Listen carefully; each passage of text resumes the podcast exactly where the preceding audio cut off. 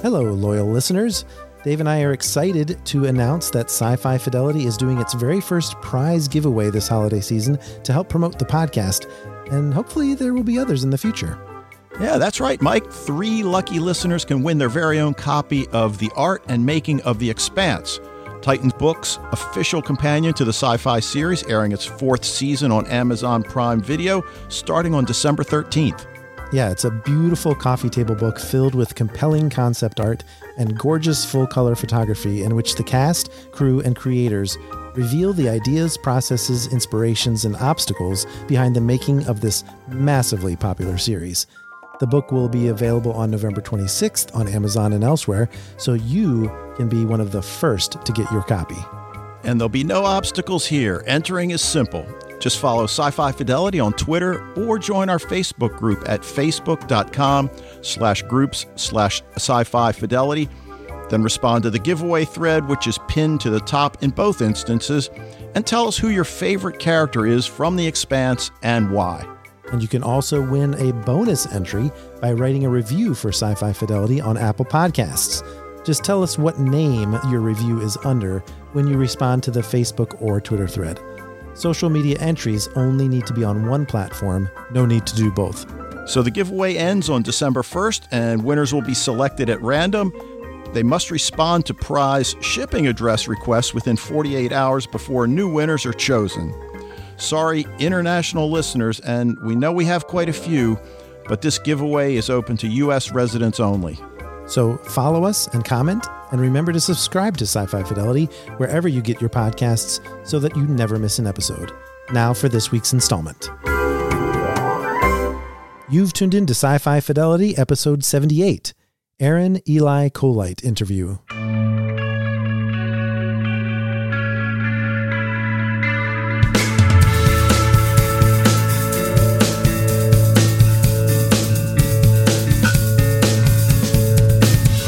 Well, welcome back, everybody, to the podcast. It's Mike and Dave with you here with another interview edition of the podcast. And Dave, it's been a while. We had a little trouble scheduling an interview, but I'm happy with the one we ended up with, with Daybreak.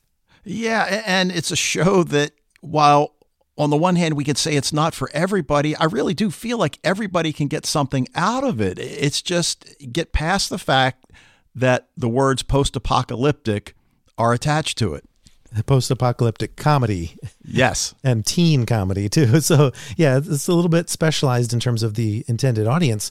But yeah it's definitely got some universal stuff in it including some great references to 80s properties and you know matthew broderick and ferris bueller's day off and all that kind of stuff. And we actually talked to the showrunner aron eli coleite about this show and about all those different references and and his geek cred runs super deep. So if you're not familiar with Aron, he is an American comic book writer, television writer and producer, best known for his work on the popular NBC series Heroes where he got his start, but more recently on the CBS series Star Trek Discovery. He was also a consulting producer on Netflix's Hostages and continues to bring his love of comic books and the genre world to the screen. In fact, his upcoming projects include adapting Amulet for 20th Century Fox on the big screen. And this is what I'm looking forward to. He co developed and will executive produce the new version of Locke and Key for Netflix. Keep your eye out for that one. Might end up being a show topic on the podcast. But he also co wrote the first episode of Locke and Key with series creator Joe Hill, on whose graphic novel that show is based. But Aron is here to talk to us about Daybreak, like we said which aired on Netflix. It's a post apocalyptic teen dramedy that came out on October 24th, for which he serves as showrunner and executive producer. And we had a lot of fun talking to him because he was just really on the same wavelength as us on many of the questions that we asked him. So here he is talking to us about Daybreak. All right, we're here with Aron Eli Coleite and I'm very excited about this interview because Daybreak, definitely one of my favorite recent shows on Netflix, a post apocalyptic teen comedy that is just delightful. Welcome to the podcast, Aron. Thank you guys for having me. It's really a pleasure to be here. Okay. Well, let me start with the the first thing that strikes me when I watch it. And given that Ferris Bueller's Day Off is one of the most iconic teenage films, still resonates 30 years later. Was it always a given that you'd try to get Matthew Broderick to play Principal Burr? Uh, it was written for him. We're like, this would be the most amazing casting if we can get Burr to be Matthew Broderick. You know, not only for like, oh, Matthew Broderick grew up to play Ed Rooney, but also, you know, uh, if we're allowed to talk about spoilers, what happens to Principal Burr? Yes, we are. um, you know, if you know to, to be able to to be not only be the principal but to be the cannibal who eats kids, it felt like the the perfect coup of casting. We wrote it for him. We were told it was never going to happen that he doesn't do television, and certainly he wouldn't do anything that was this referential to Ferris Bueller. But he read the scripts and he really liked the idea of playing of playing this very twisted villain. And we had this amazing conversation. And basically, his only thought that he did not want to do was he kind of said, you know, you say the word pardon my French. He said, "You guys use the word vag a lot in this in this," and and and he had a lot. He had a very big problem with with our use of uh, female anatomy, and so we said, well, we're going to use uh, as much derogatory terms about male anatomy and anatomy in general. And he was very content with that answer. So as long as we were equal opportunity offenders, he was cool with, with doing it. Yeah, and what always strikes me as amazing, and Mike and I have a, a, you know a lot of background working with teenagers, is they know Ferris Bueller, they know the characters, and that I have to believe that this is going to be something they're going to really gravitate towards this character in Daybreak. I certainly hope so. You know, I I have teenagers of my own. When the time was appropriate, I was like, okay, we are sitting down, we are watching Ferris Bueller's Day Off. I need to show you what was important to me growing up, and I hope it is as relevant to you because I think it was a it was a really just iconic movie, and I think it remains iconic because it talks about the spirit of of youth, of being uh, bucking convention and breaking the system, and that's a timeless thing. So I do think that that it is hopefully still relevant, and if it's something that people are unfamiliar with, my hope is also like it drives them back to go watch Ferris again. It still holds up remarkably well, and it's one. It's just an iconic film. Well, speaking of Principal Burr, oddly enough, I don't think we should actually count him out in the end, even though he had an arm coming through his stomach. Uh, there might not be much you can say about that, but what conclusions can we draw about things like Crumble's back, Burr's stomach, and the reason why these two in particular avoided total zombification? Well, we gave some hint as to why they've avoided it, and it has to do with their location during the initial bomb blast, which was the high school. And Burr Burr's mentioning of they don't build high schools like that anymore and based in you know a certain amount of fact, Glendale High, you know, was kind of built in the in the Cold War, built to withstand things, built with materials that are certainly deemed cancer causing today by some standards. Um, so, so I think that the school has something to do with both why they survived and what they are turning into, and what ghoulies in general are turning into. The sandbox that I really was interested in playing in that Brad Peyton, you know, my co-creator and the director of the first two episodes, and and the entire writing staff are interested in is is you know starting a show with with something that seems like zombies, and then evolving them into a real mutant wasteland type of creature, um, something that we haven't exactly seen before. I'm a huge fan of uh, of John Carpenter's The Thing. I'm a huge fan of body horror. And I think that this was an opportunity of creating you know, a real mutant race that could be something that we haven't seen before. Now, it's hard to miss all of the cultural references. I mean, you, you acknowledge some of the widely known post apocalyptic films like Mad Max, everything from Kung Fu to Goodfellas. Narrative styles differ by character. But what are some of your favorite nods? And were there any that you considered but just didn't make the final cut?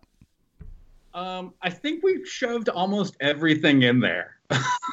um, there's a couple of favorites, like that are really super super deep cuts. Uh, for example, uh, the Cheermazon Hummer that we see for the first time in episode 103 has chandeliers on the front grill, which was my homage to to, to Escape from New York, which is another certainly post-apocalyptic film that was really influential. The other one, which is also just like slightly obscure, but the float has a bee face on the front of it that we see in episode 10, the homecoming float, which was, uh, uh, you know, a little bit of an homage to one of my favorite Stephen King films from the 80s, Maximum Overdrive. So, you know, there's a lot of, of strange references in there. I don't think any didn't make it. I know that there's a lot on tap for season two and, and hopefully more seasons to come.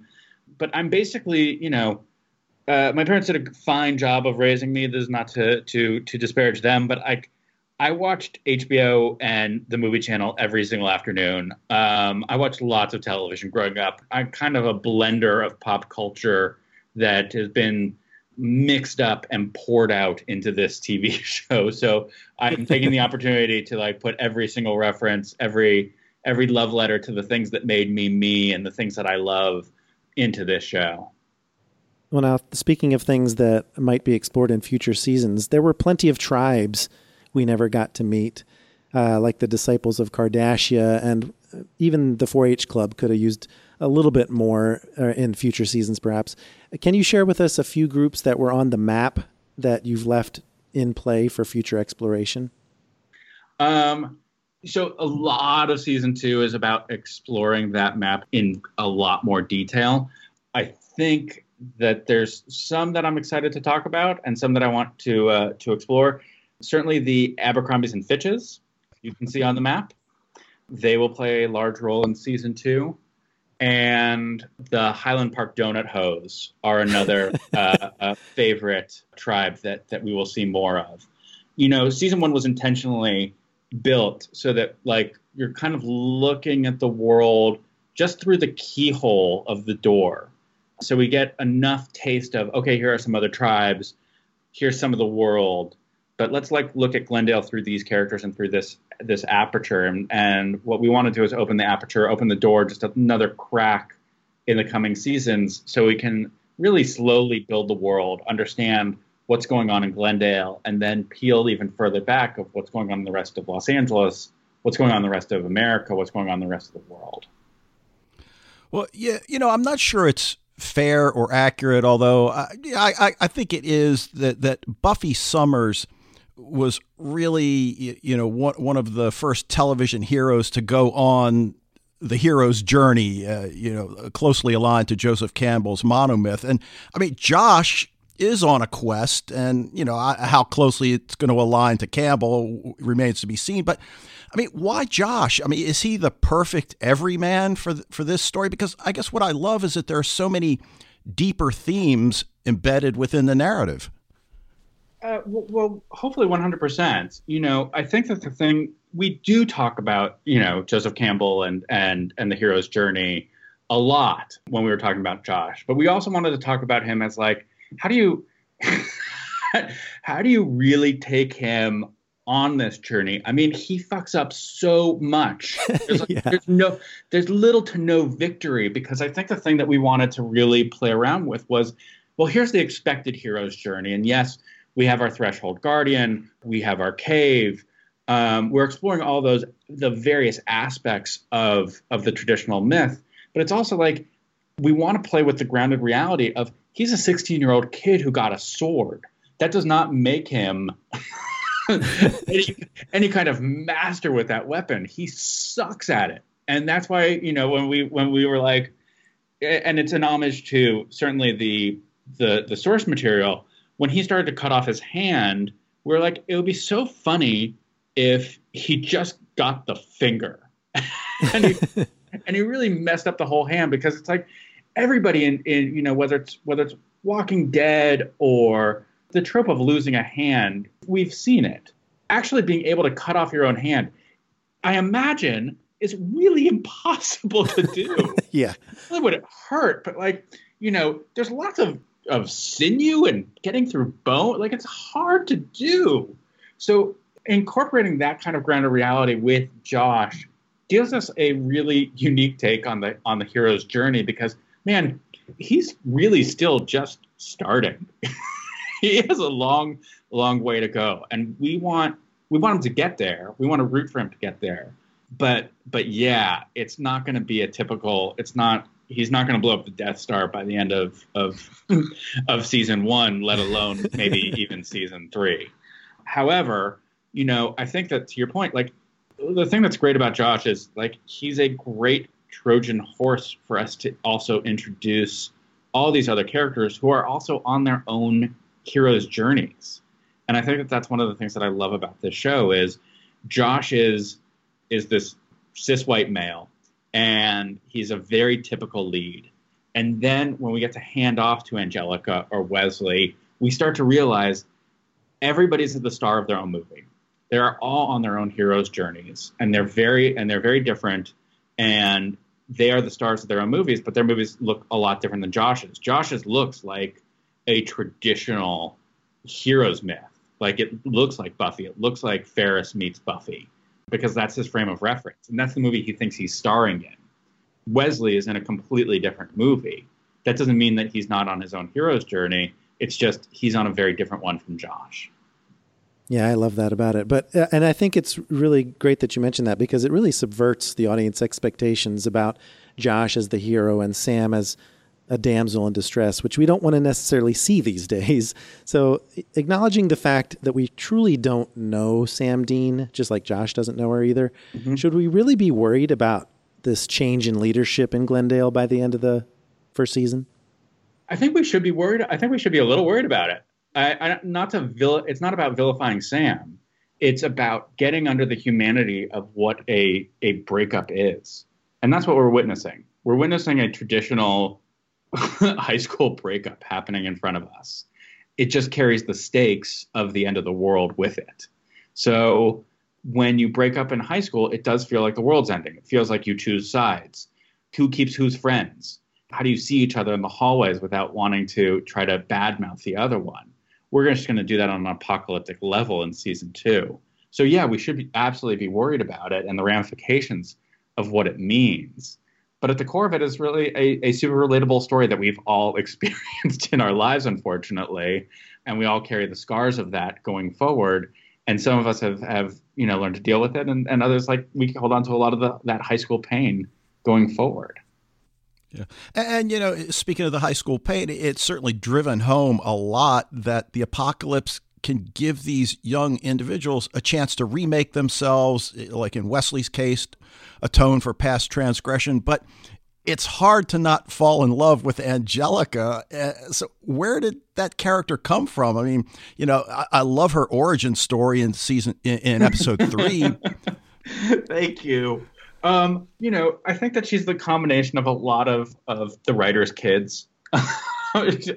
some of my kids, some of, Emily Fox's kids, and and even like when we started building the world, when Brad and I started building this cast of characters, you know, we kind of talked about it as a Dungeons and Dragons quest of, well, who do you need on your on your team? And if Josh is a bit of the heart, well, we need we need the brains of the operation, and who we're going to use to be the brains that's how we started kind of coming up with Angelica because she wanted we wanted to be the smartest one in the room, but we also wanted her to be if if we're gonna have the smartest kid, we also wanted her to be the most chaotic of the group and the most unstable and the youngest. And so that's kind of her origin. You know, when we started talking about her origin story and the selling of, of drug laced slime, it was it was certainly at a time period when when my own kids were making slime, selling slime. I was like, oh my god, this is like drugs. Like the way yeah. they, they, like are selling it in school, and like the the school has policies about it, and they couldn't get enough of it. And I was like, this is this is the drug trade. Like this is insane. And so making the the switch over to oh well that's how she kind of wanted to make friends was actually using slime to sell drugs felt like the most Angelica thing that we could we could come up with. Yeah, she's a great character. Now, the thing that uh, intrigues me, and and perhaps it might not include some of these main characters, we hear there's an audio drama podcast out there that started on November seventh called The Only Podcast Left that takes place in the Daybreak world. What can you tell us about that? So, this was an amazing opportunity. Netflix came to us and they said, We want to get into the world of narrative podcasts. And, you know, we think Daybreak can be a good candidate and we want it to be our first one. And honestly, my first reaction was no. we, we, we, I don't know how we're going to do this. I don't want it to be lame, and I only want to be able to do this if we, if we if we do it right. And we started thinking about it in the writers' room, and we kind of understood that there was a way of doing the show that started to make sense. And basically, it was if we could take the AV Club, who are experiencing the same show that we are, but basically the way that they were able to survive the apocalypse was by hacking into most all the cameras around Glendale, powering them up and using them to look at what's going on around Glendale so that they could survive.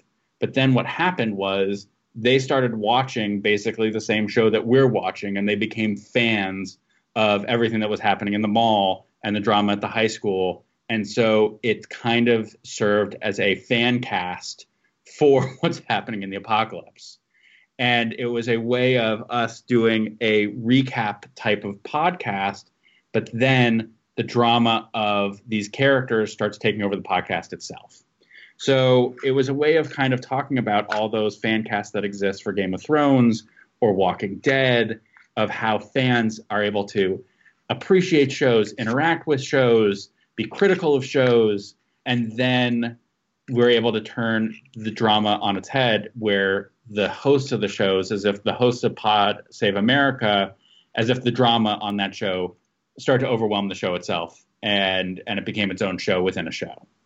We really liked the idea of doing it, and Netflix signed off on it, so we were able to create this really kind of crazy podcast uh, that really shouldn't exist, but uh, but it was a really grand experiment.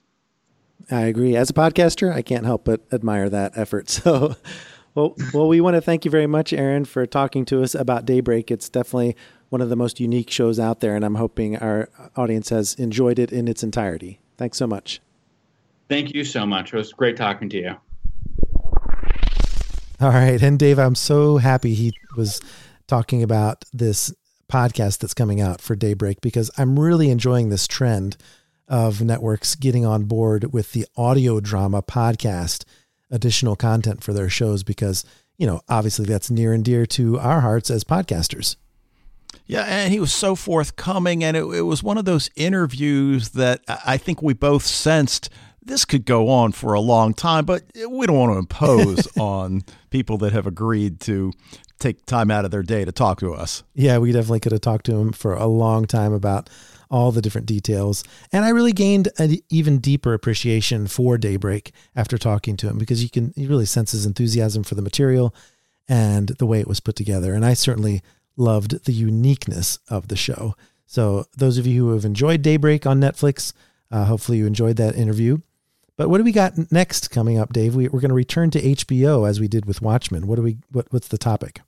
Yeah, we're going to take a look at a fantasy series, His Dark Materials, which is something I had no idea even existed. I know you read the books and loved them. And the first episode is really good. Right. As as we're recording this, only one episode has aired, but by the time we get to the podcast, two will have aired. So it'll be very similar to our Watchmen discussion in that respect. So it will be completely spoiler free. We won't even have a spoiler zone in that one. But yeah, his Dark Materials based on the novels by Philip Pullman, Golden Compass, and the rest of it. There was a movie made that wasn't quite as good of an adaptation, but I have high hopes for this TV series. And like you said, the first episode got things off to a great start. So you want to join us for that one next week. But that's it for this episode of Sci Fi Fidelity. Keep the discussion going on social media. You can follow Den of Geek on Twitter and Facebook at Den of Geek US, and we are at Sci Fi Fidelity. In the meantime, we'd love it if you could rate and review this podcast wherever you access it, and be sure to send us your suggestions for future topics on social media or in an email to sci fi fidelity at gmail.com. Thanks again for listening, and we'll see you next week.